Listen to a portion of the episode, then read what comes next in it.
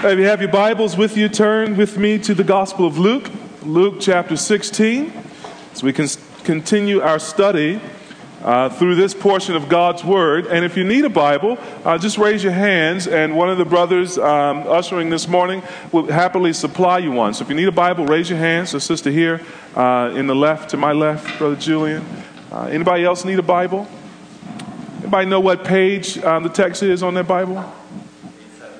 On page 875. Matt, you're always on the spot with that, brother. I appreciate that. Page 875, if you're using the Bibles that we're providing, in Luke chapter 16. When you have it, please say amen. Amen. That was most of y'all, so we'll keep going. Beloved, when we read our Bibles, we're not reading them just to gain Bible facts. All right? So the point of reading our Bibles isn't to get better at Bible trivia. All right? The main aim of reading the Bible is to get to know the Lord. Right? The most sure way to, to sort of know who God is and to know what God is like and to build a relationship with God in person is to come to the Bible. For that's where God speaks and that's where God reveals himself, especially in his son Jesus Christ. Now, God's wise, and so he has all kinds of ways of revealing himself even in his word. Sometimes he simply tells us in a statement what he's like.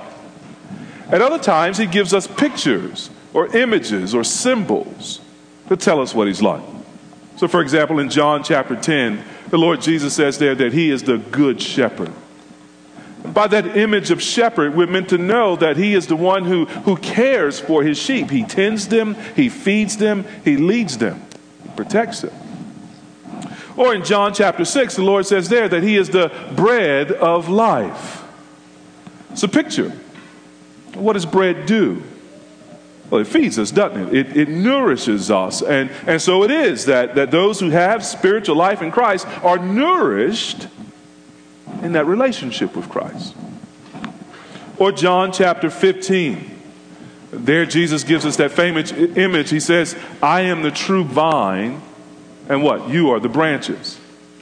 Uh, he's the main part of the plant. He's the, he's the vine, he's the stalk, and it's from that vine that we branches get, get the sap of life, right?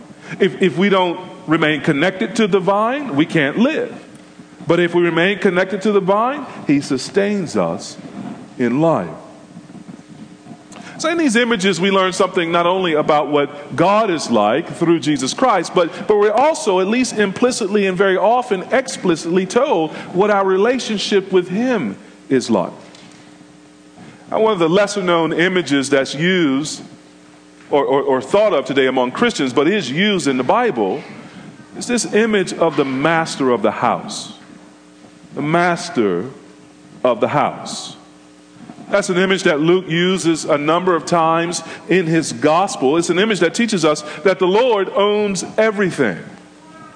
That he is the owner and the ruler of his household, and he owns everything in it. We find an image in Luke chapter 12, beginning verse 35. You remember there, that's where Jesus tells the story about a master of the house who goes away for a while and will come back at a day and time when his servants don't know, aren't necessarily ready.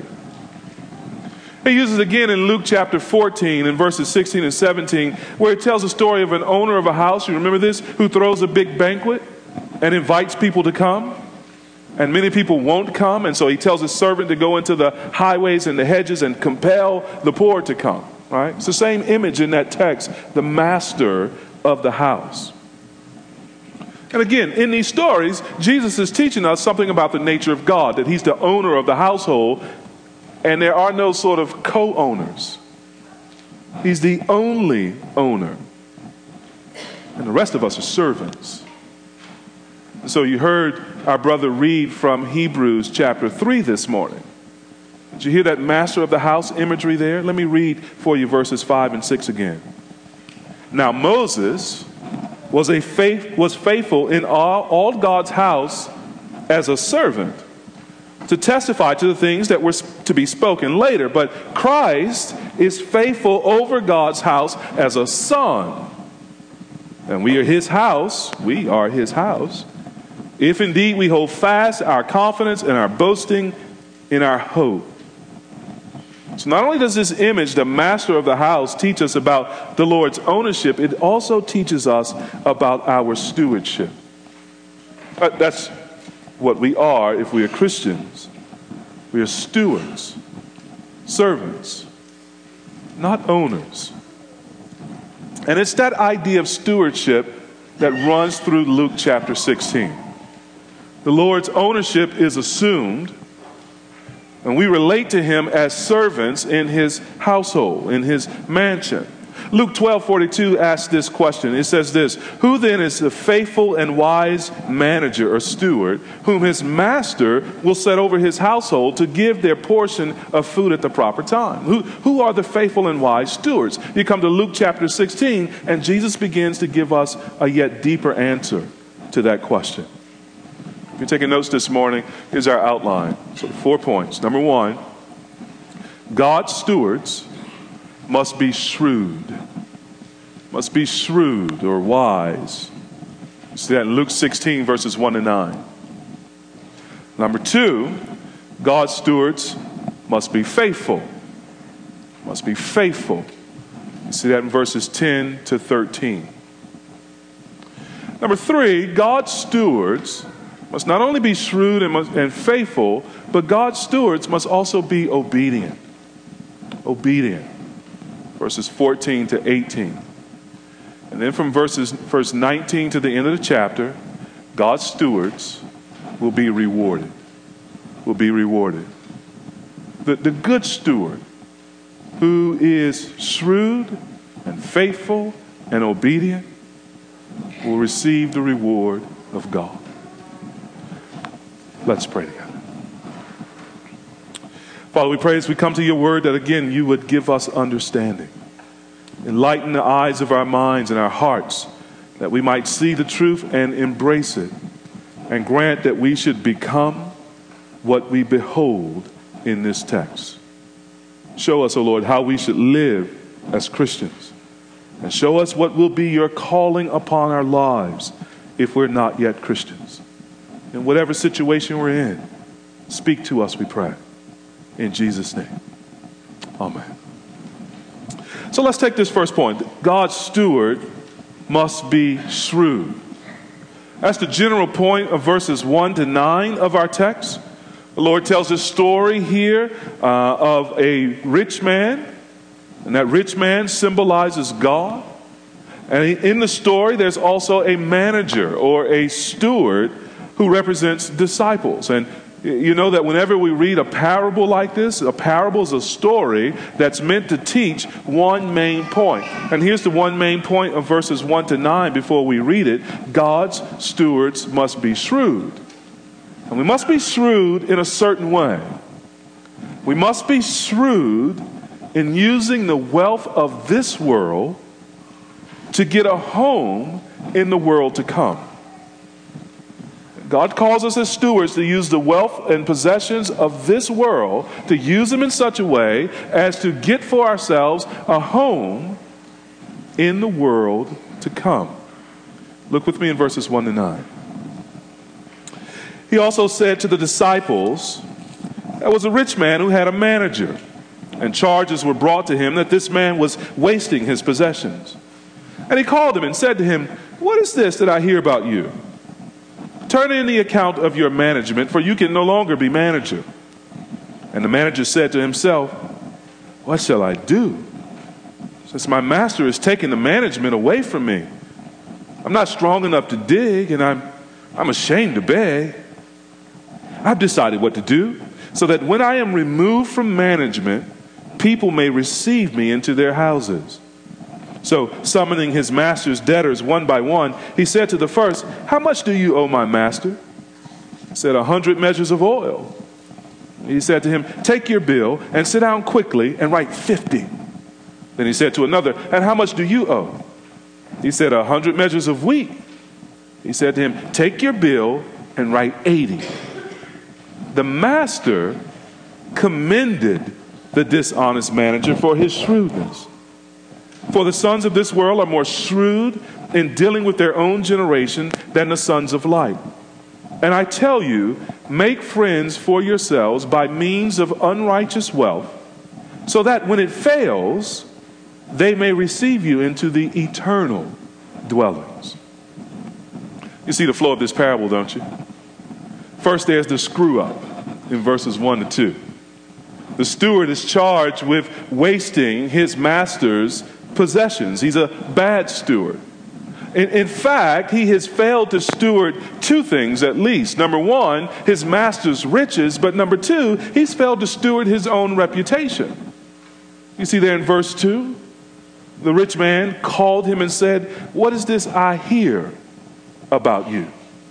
This man is known to be a bad steward. He's known to have a bad reputation. He's known to mismanage the master's riches. He is screwed up. But notice number two, the hookup.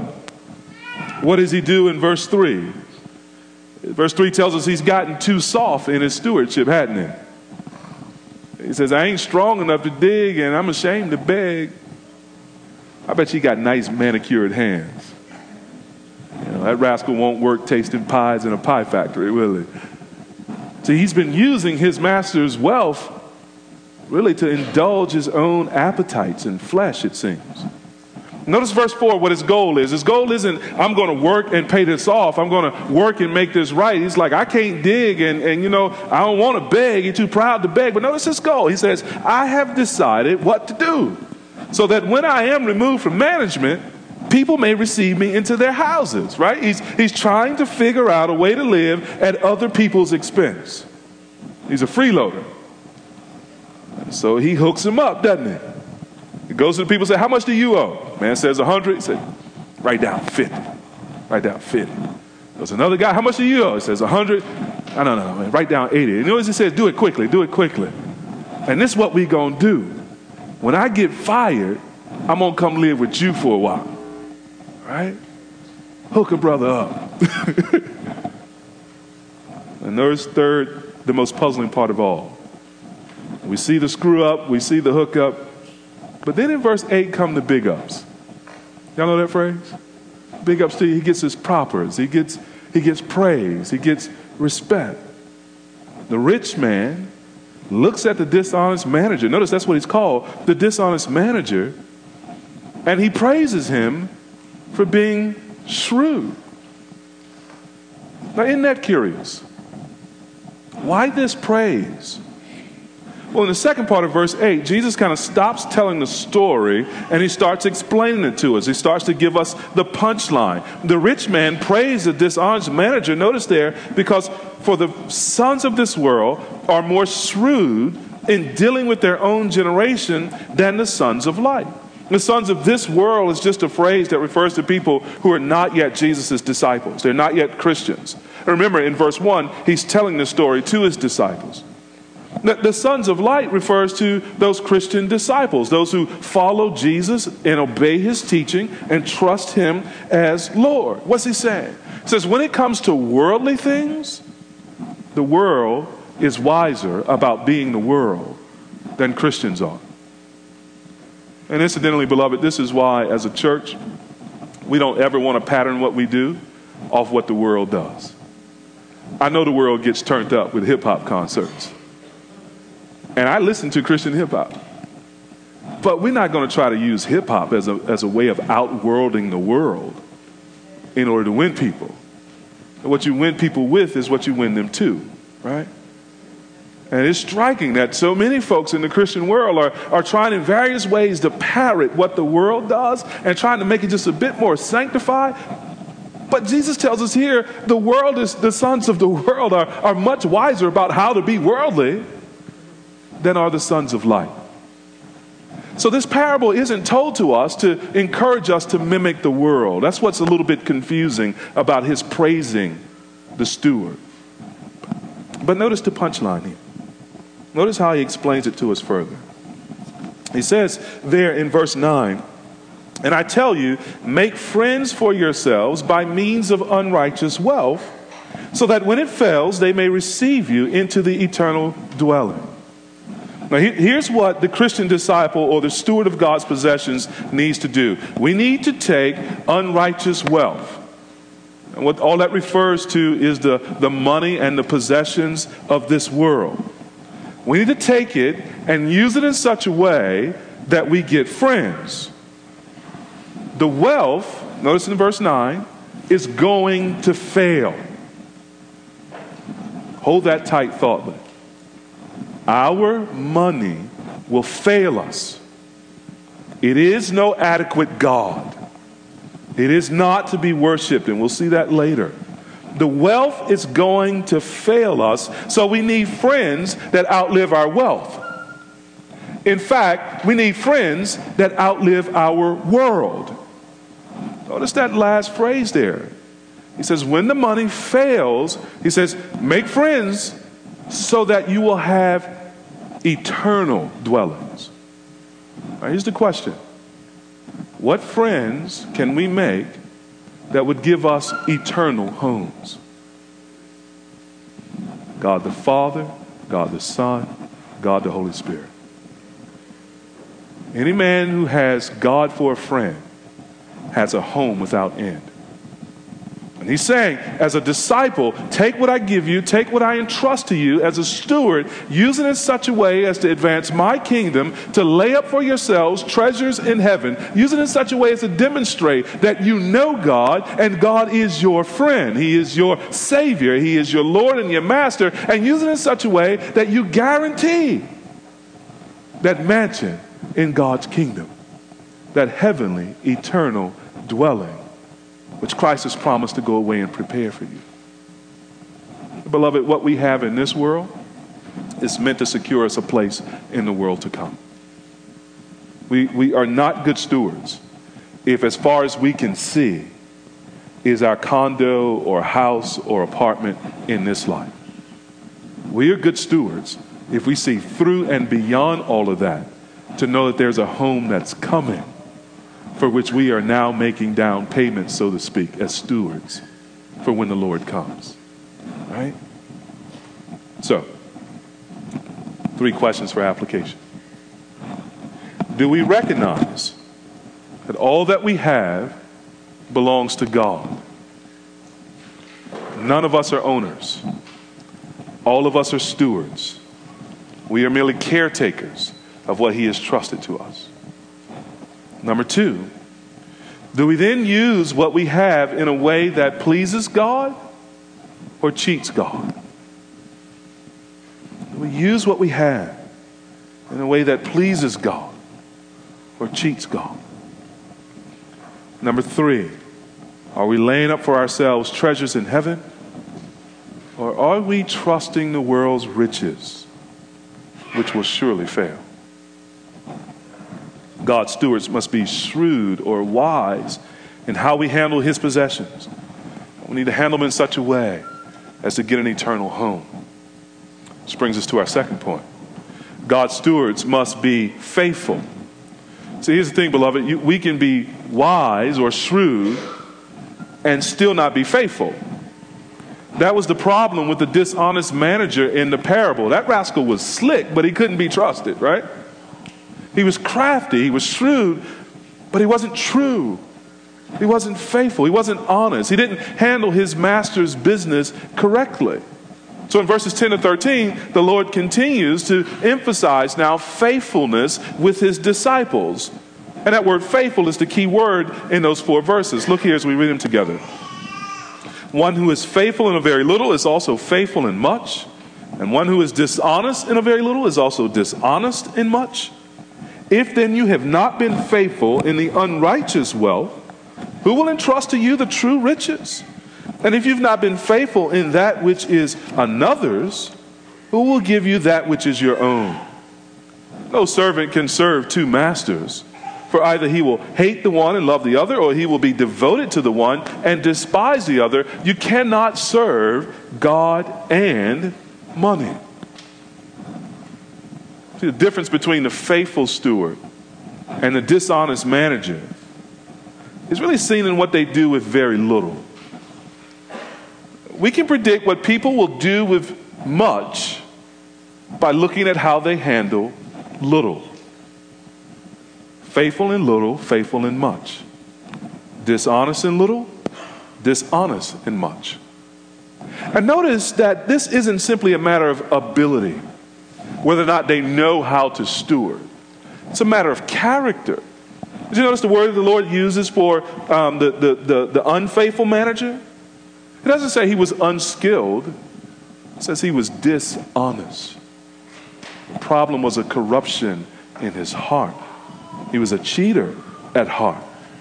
It's character that separates the good steward from the bad one. The Lord doesn't say in verse 10 again, he was unskilled in little. He says he was dishonest in little. And, and when the Lord, when the disciple fails to be a good steward, it's like promising to God to take care of his things, but then not doing it.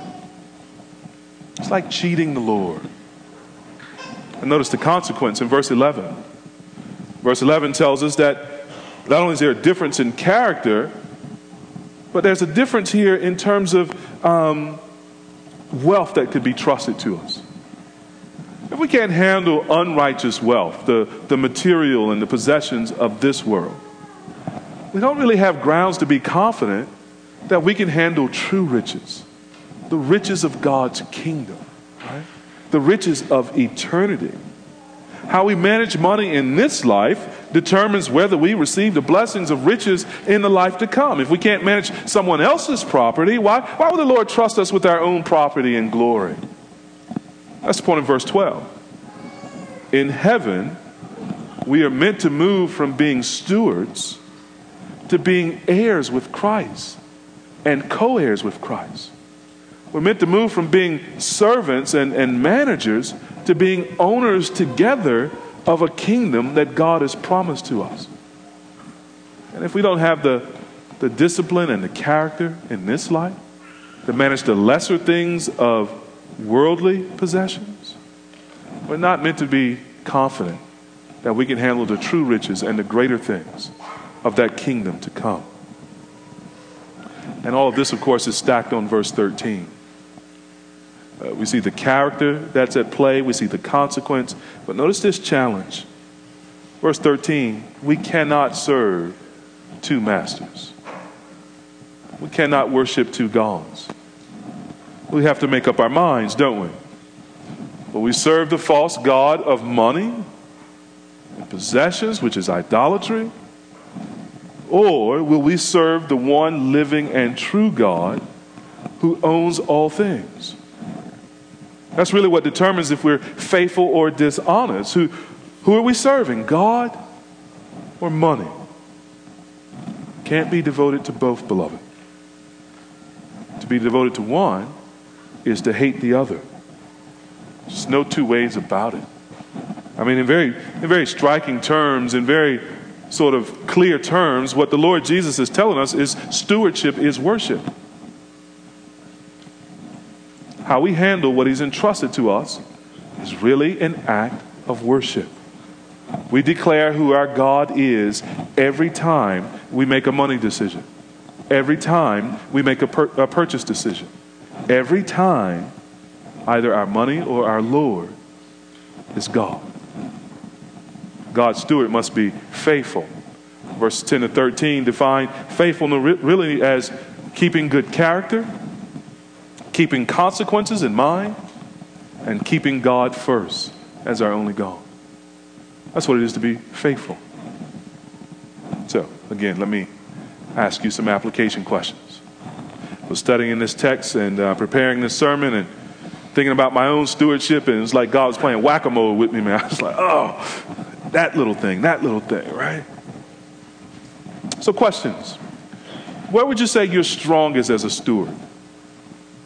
In character and considering the consequences, or in keeping God as first and alone as Lord? Where are you strongest in your stewardship?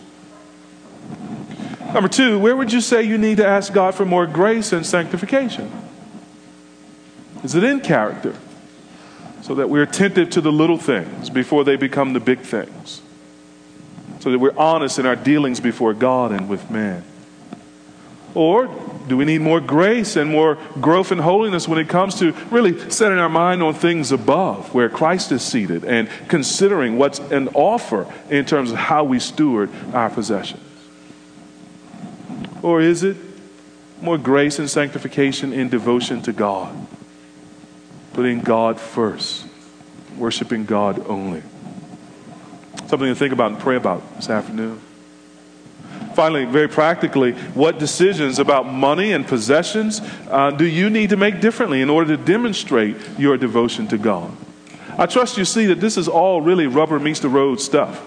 It's not abstract theology when God speaks to us and defines us as disciples and defines disciple as steward, He's really bringing our theology all the way down to our practical decisions how we manage our time, how we manage our money, as we'll see in a moment, how we manage our relationships. All of those things are really speaking out about our devotion to God.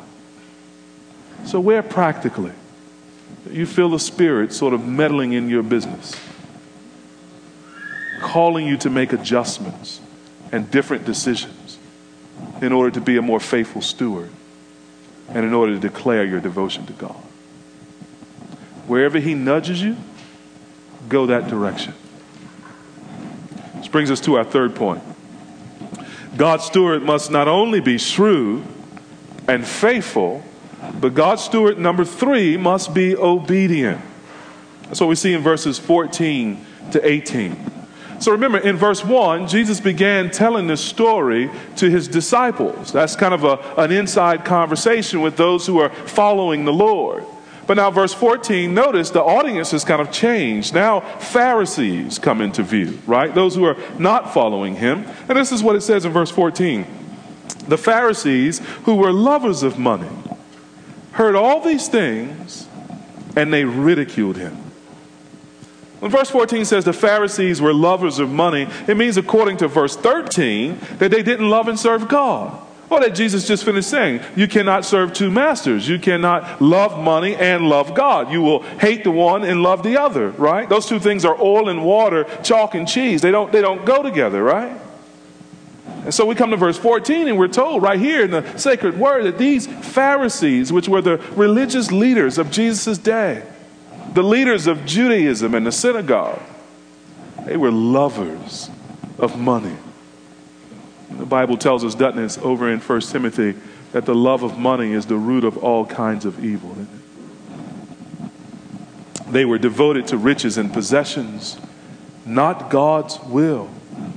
And when they heard Jesus teaching this, they ridiculed him. They began to heckle him they began to disparage him. They just flat out made fun of the God who came to save him. So in verses 15 to 18, the Lord says four things to these religious people who did not truly love God. The first thing he says is, You can't fool God. That's there in verse 15. You are those who justify yourselves before men, but God knows your heart. See, the Pharisees were good at convincing people that they were the holy ones in Israel. They were good at convincing people that they were obedient to God and that they kept God's law. And, and they were so good at it that they eventually had their thumbs on the necks of other people who wanted to worship God. They had this outward display of religiosity, this outward show of piety, this, this outward sort of demeanor of holiness. But Jesus says elsewhere in the gospel, inside they were full of dead men's bones. And inside they were full of greed for money they love money. And Jesus said, You can fool man, but you can't fool God. He knows your heart. Pause there for a second, beloved. We hear that phrase all the time in our day, don't we? God knows my heart. You know what's really striking about our use? We say that as a way of excusing our hearts of excusing our sins. But when Jesus says it here, it's with an eye toward judgment. Uh, whatever we say, God knows our hearts, I think we're meant to tremble. I think we're meant to understand that the Holy One, who knows all and sees all, and who will not play nice with sin, knows our hearts, inspects our hearts. He knows not only what we've done, He knows the motive behind what we've done. He knows the desires that have driven us to it. He knows the corruptions of our hearts. And He knows that we are not holy, and yet He is. It's the very knowledge of our hearts that creates the crisis with God. Jesus says, Beloved, you can fool men, but you can't fool God. He knows what you are all the way down to the bottom of your soul. And so we're meant to tremble at the very thought. And we're meant to recall texts like Jeremiah 17. Jeremiah 17 9 says, The heart is deceitful above all things and desperately sick. And ask this question who can understand it? And the answer comes back to that question we don't often understand our own hearts, but God does. How foolish it is to risk heaven and hell with a weak appeal to God knows my heart. No, beloved, it's God's knowledge of our heart and the sins of our heart that condemn us to hell. We need a better remedy than that. First thing he says is you can't fool God. Second thing he says is God doesn't love what you love.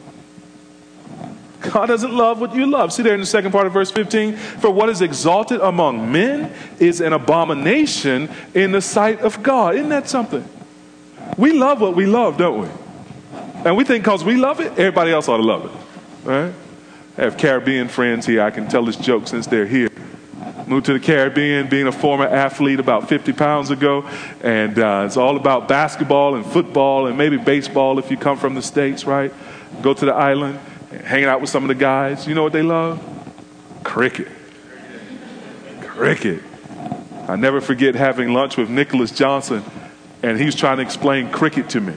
And I'm sitting there, I'm like, but they can hit the ball any direction, you know, and they don't have to run. Why is it? Why, they're wearing white. Why is this a sport?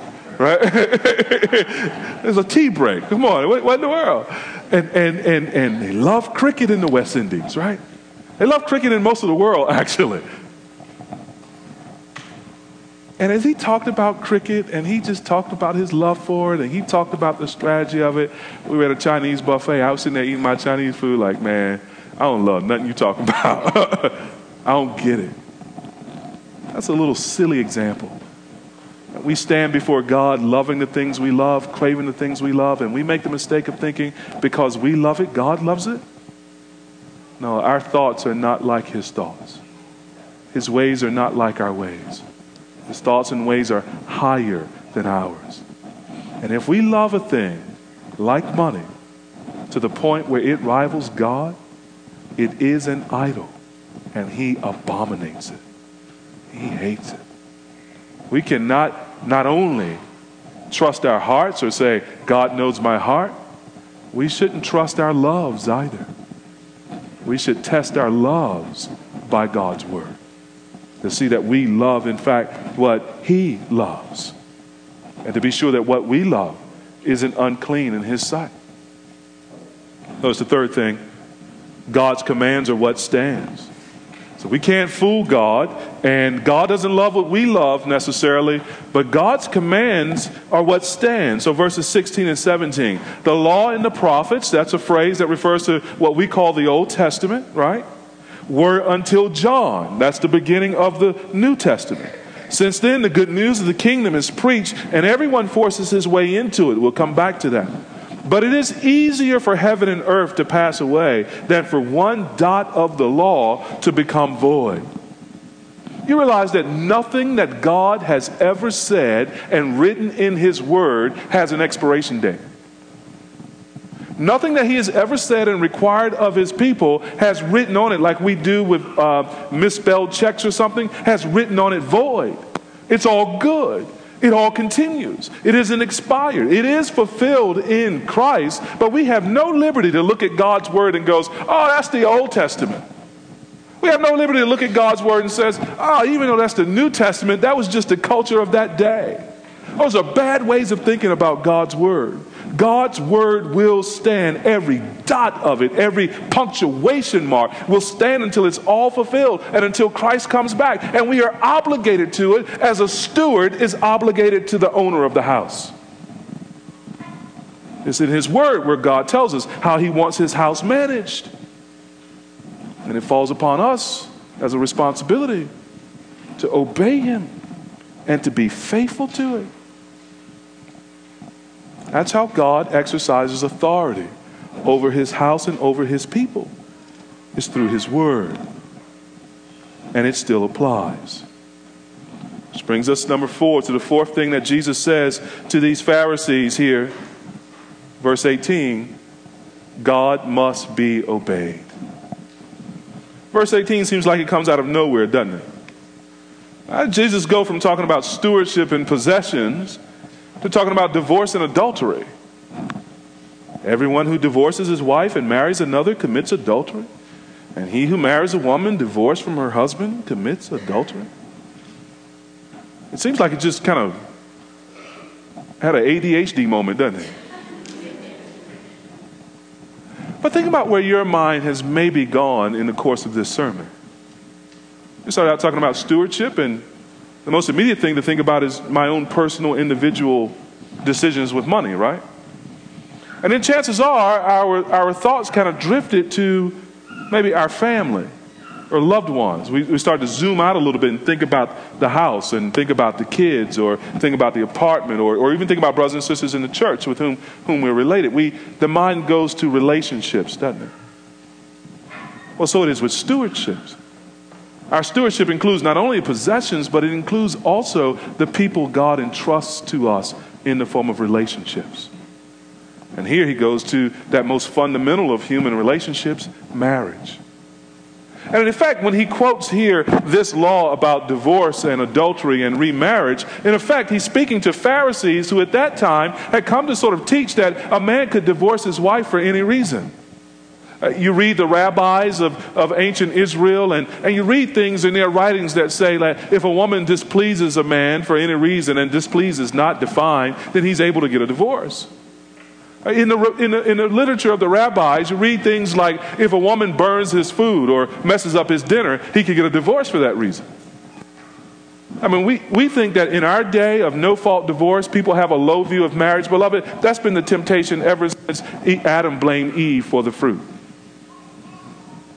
And Jesus is speaking into that culture and he's speaking into ours and he's saying, listen, what you steward is not just your possessions and not just your own heart of worship to God. What you steward also are your relationships. And God has given to many of us a relationship that's meant to be permanent. Now, we're in a fallen world, and there are many reasons that marriages end in divorce oftentimes end without the desire of, of, of one of the spouses. But the intent of marriage is that it be a relationship that's lifelong and that we steward it, we manage it, we pour into it and invest into it in such a way that it, it not only lasts until Christ comes or he calls us home, but it, it, it will, by God's grace, thrive until Christ comes or calls us home. And so he just presses all the way down to the most intimate of relationships and says, There too, you have a stewardship and you are called to obey God's word. Now, let me say this. We're, I don't think, meant to believe that if we refuse to obey God in the most intimate areas of our lives, that obedience with inanimate, detached things is all that great. In other words, we, we, it's great if we manage our money well for Christ. But that in no way is a justification for mismanaging our relationships before Christ.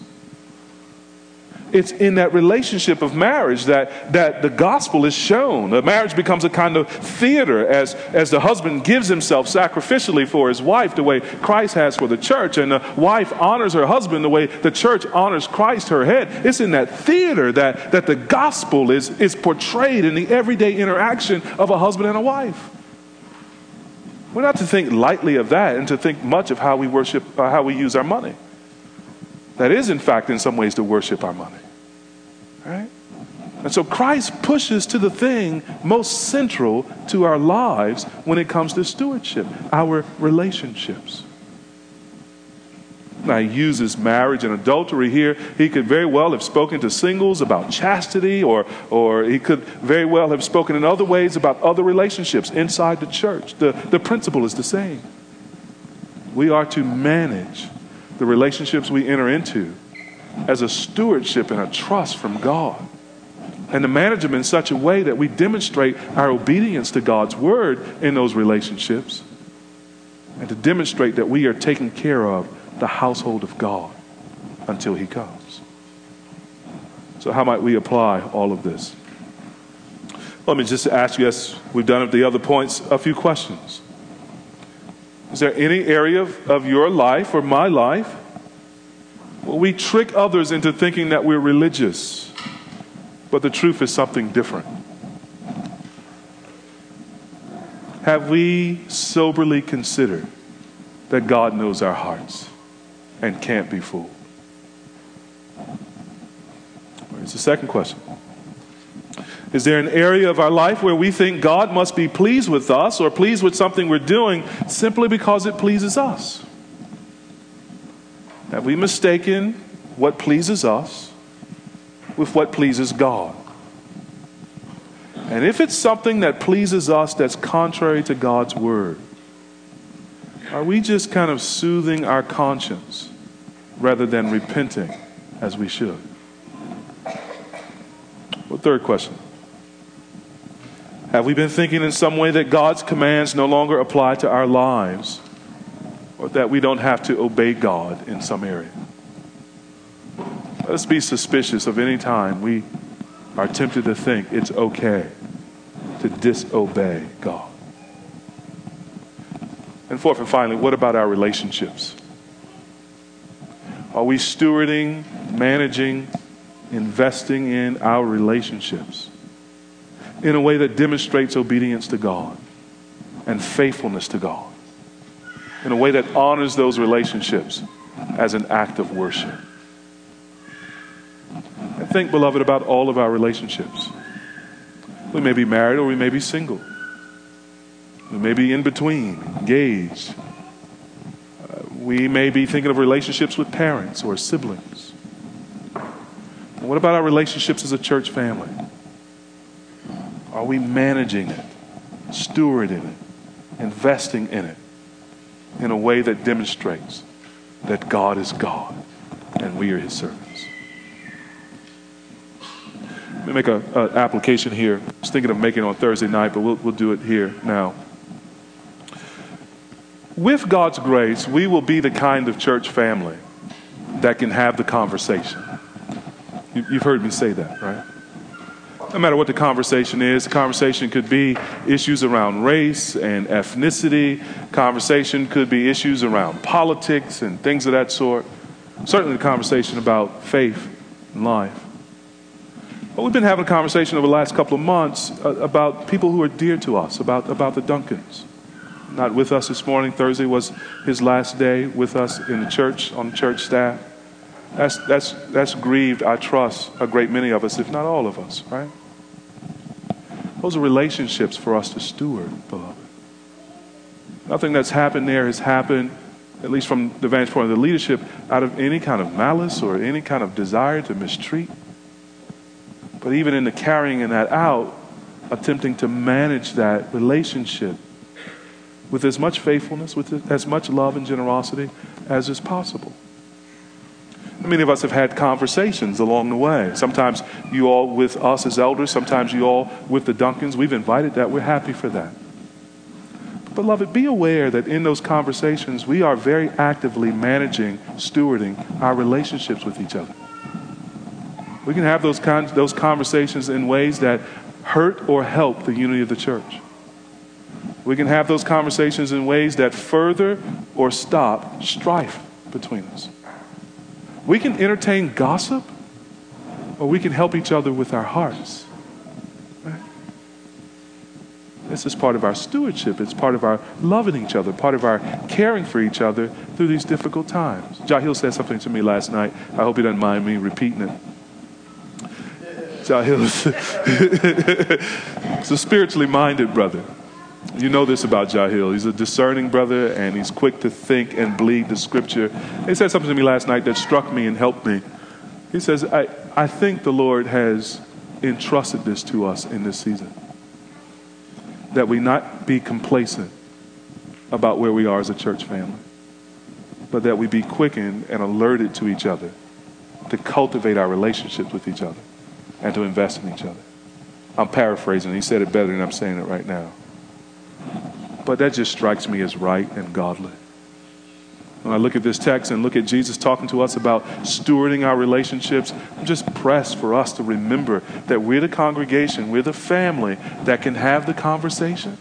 There's no grudging the conversation, there's no defensiveness in it at all. But as we have the conversation, we have to be mindful of stewarding ourselves before the Lord, of handling these relationships in a way that strengthen us, we pray, rather than hurt us. Which brings us to our final point God's stewards must be obedient, God's stewards must be shrewd, God's stewards, what was the other one? Must be faithful. Y'all listen, that's all right. Number four, God's stewards will be rewarded. That's what we see. That's the main point of the story that Jesus tells in verses 19 to 31. Look there with me as we read this part of the text. There was a rich man who was clothed in purple and fine linen and who feasted sumptuously every day. And at his gate was laid a poor man named Lazarus, covered with sores, who desired to be fed with what fell from the rich man's table. Moreover, even the dogs came and licked his sores. The poor man died and was carried by the angels to Abraham's side. The rich man also died and was buried. And in Hades, being in torment, he lifted up his eyes and saw Abraham far off and Lazarus at his side. And he called out, Father Abraham, have mercy on me and send Lazarus to dip the end of his finger in water and cool my tongue, for I'm in anguish in this flame. But Abraham said, Child, remember that you in your lifetime received your good things and Lazarus in like manner bad things. But now he is comforted here, and you are in anguish. And besides all this, between us and you, a great chasm has been fixed, in order that those who would pass from here to you may not be able, and none may cross from there to us. And he said, Then I beg you, Father, to send him to my father's house, for I have five brothers so that he may warn them, lest they also come into this place of torment. But Abraham said, They have Moses and the prophets.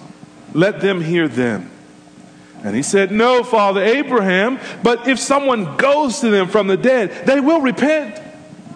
He said to him, If they do not hear Moses and the prophets, neither will they be convinced if someone should rise from the dead. That's right, my, my, my.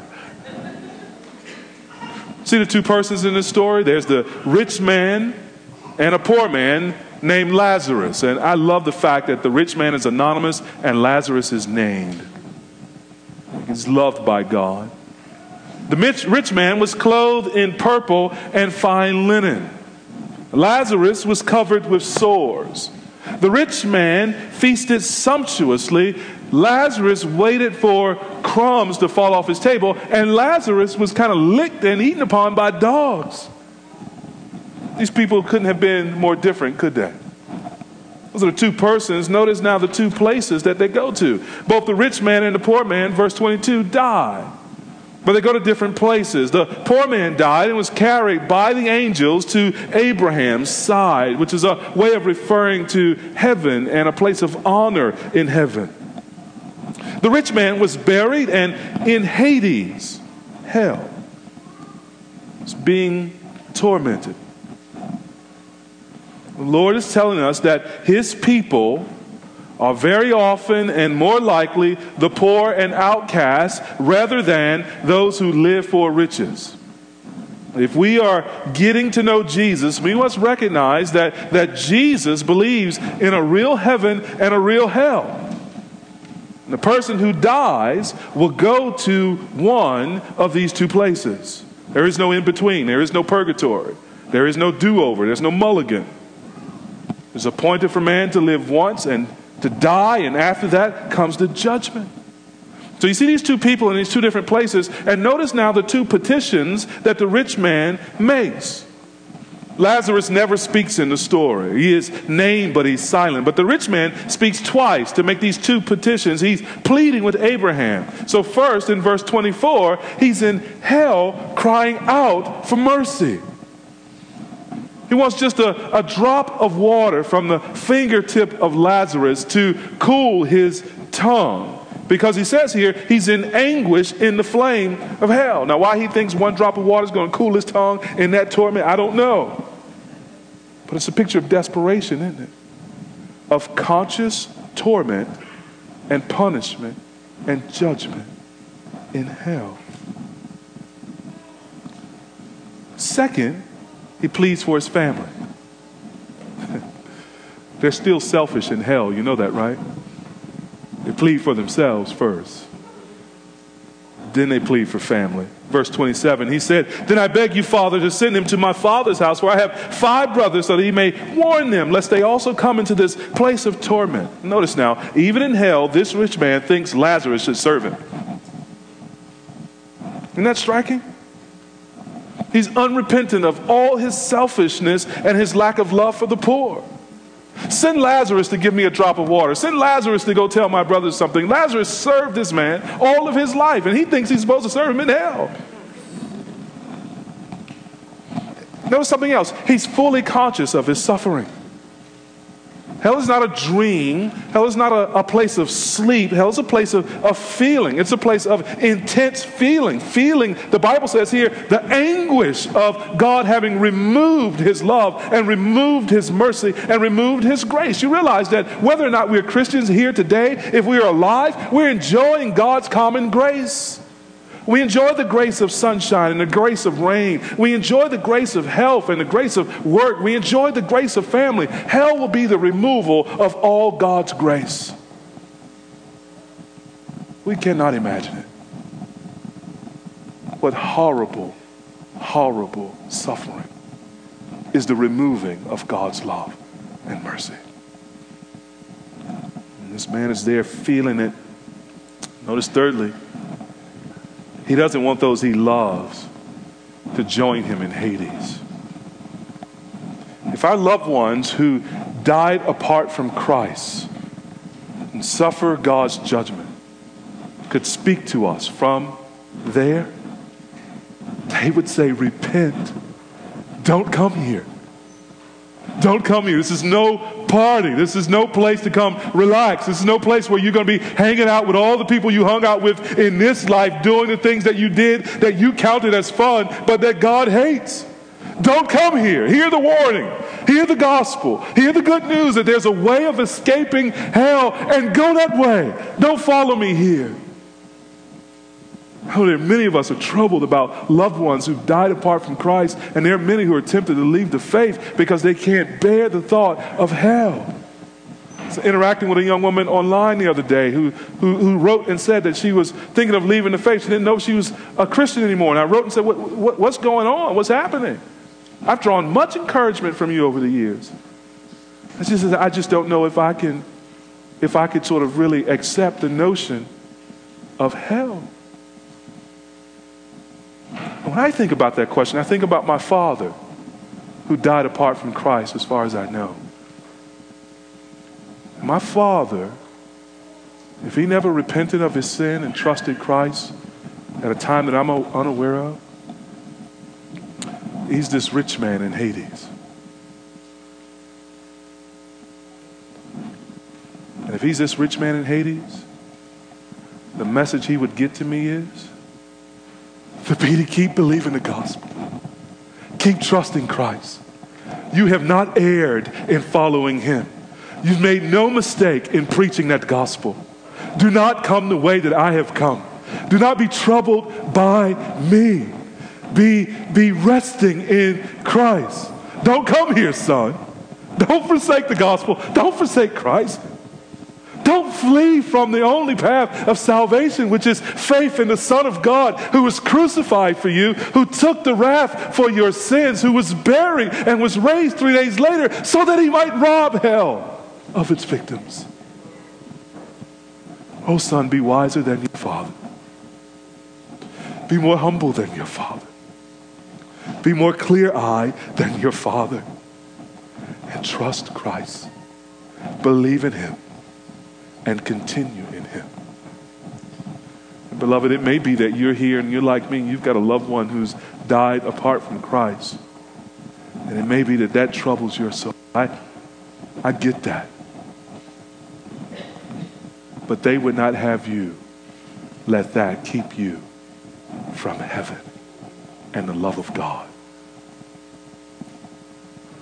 They would have you confess your sins to God, turn away from them, put your trust in Jesus as your Savior.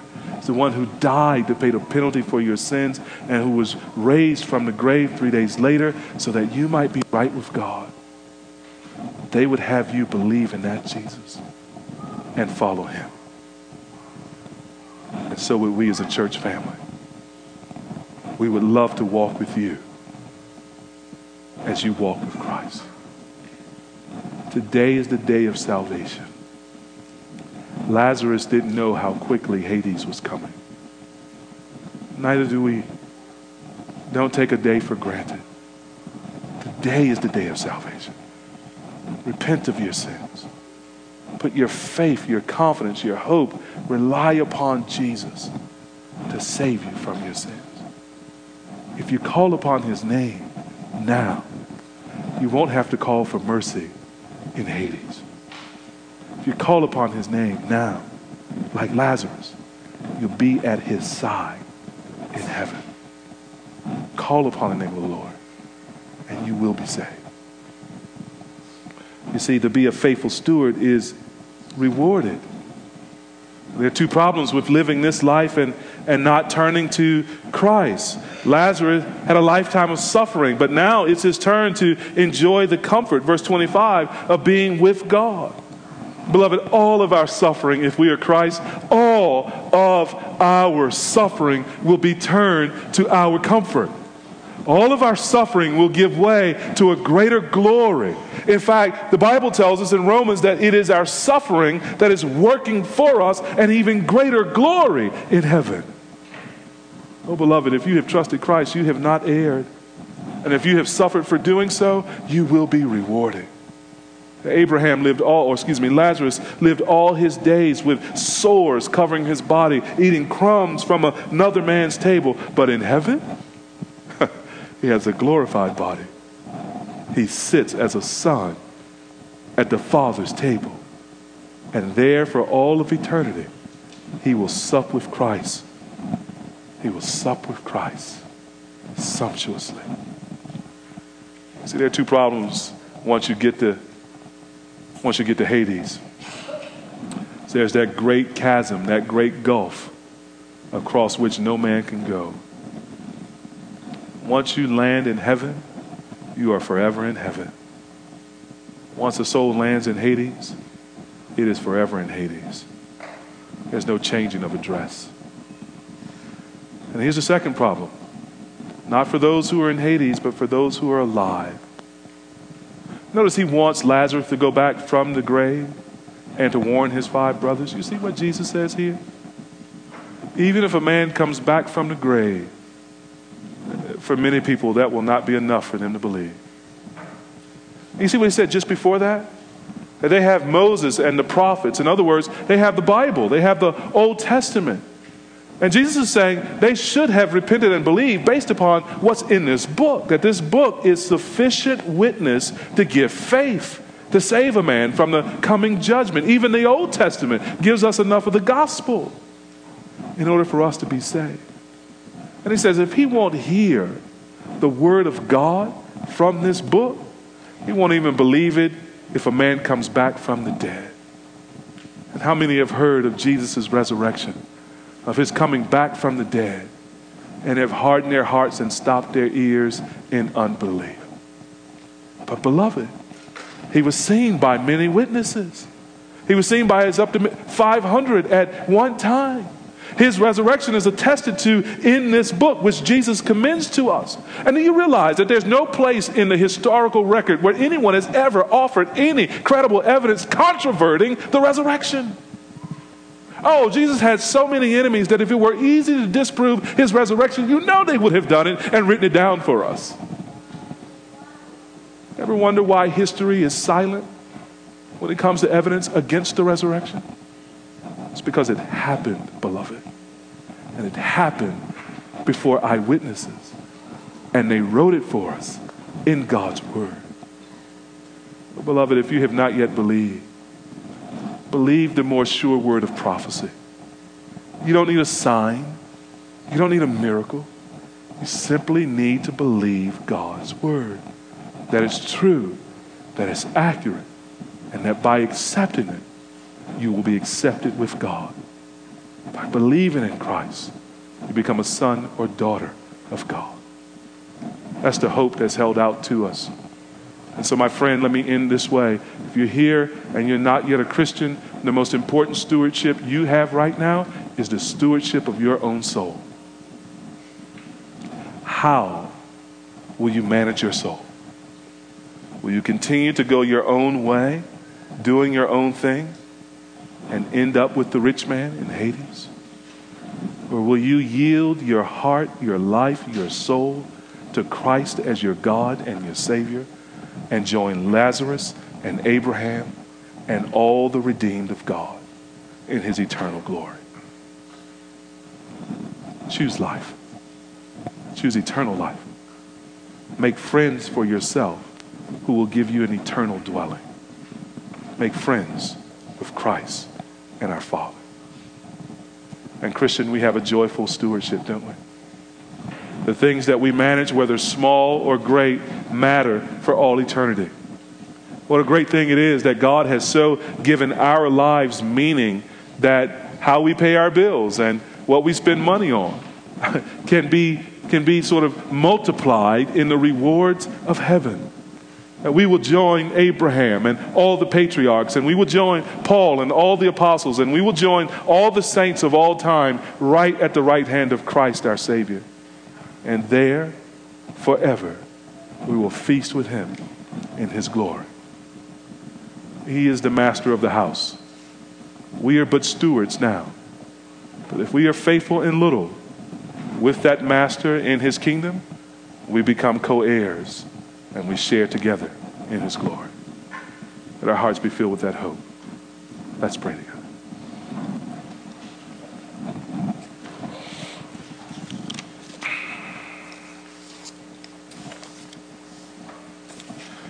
Father, what do we have that we did not first receive from you?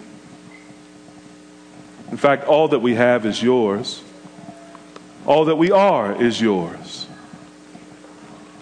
And Father, we give you praise for your word tells us that you've given us Christ. And then ask this question having given us Christ, how will you not also, along with him, give us all things?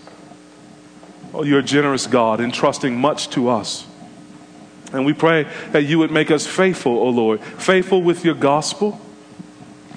We would continue to press into your kingdom and call others to press into it too in repentance and faith faithful with our relationships. Make us faithful. Make us faithful in the handling of the possessions that have first come through your hands and down into ours. Let's be reminded that we are not owners but stewards and that there is a kingdom to be had as we manage these things. Well, we want very much to be wise, to be faithful, to be obedient, that we might receive the reward that you have promised. Grant us grace in your spirit to do so, we pray. In Jesus' name. Amen.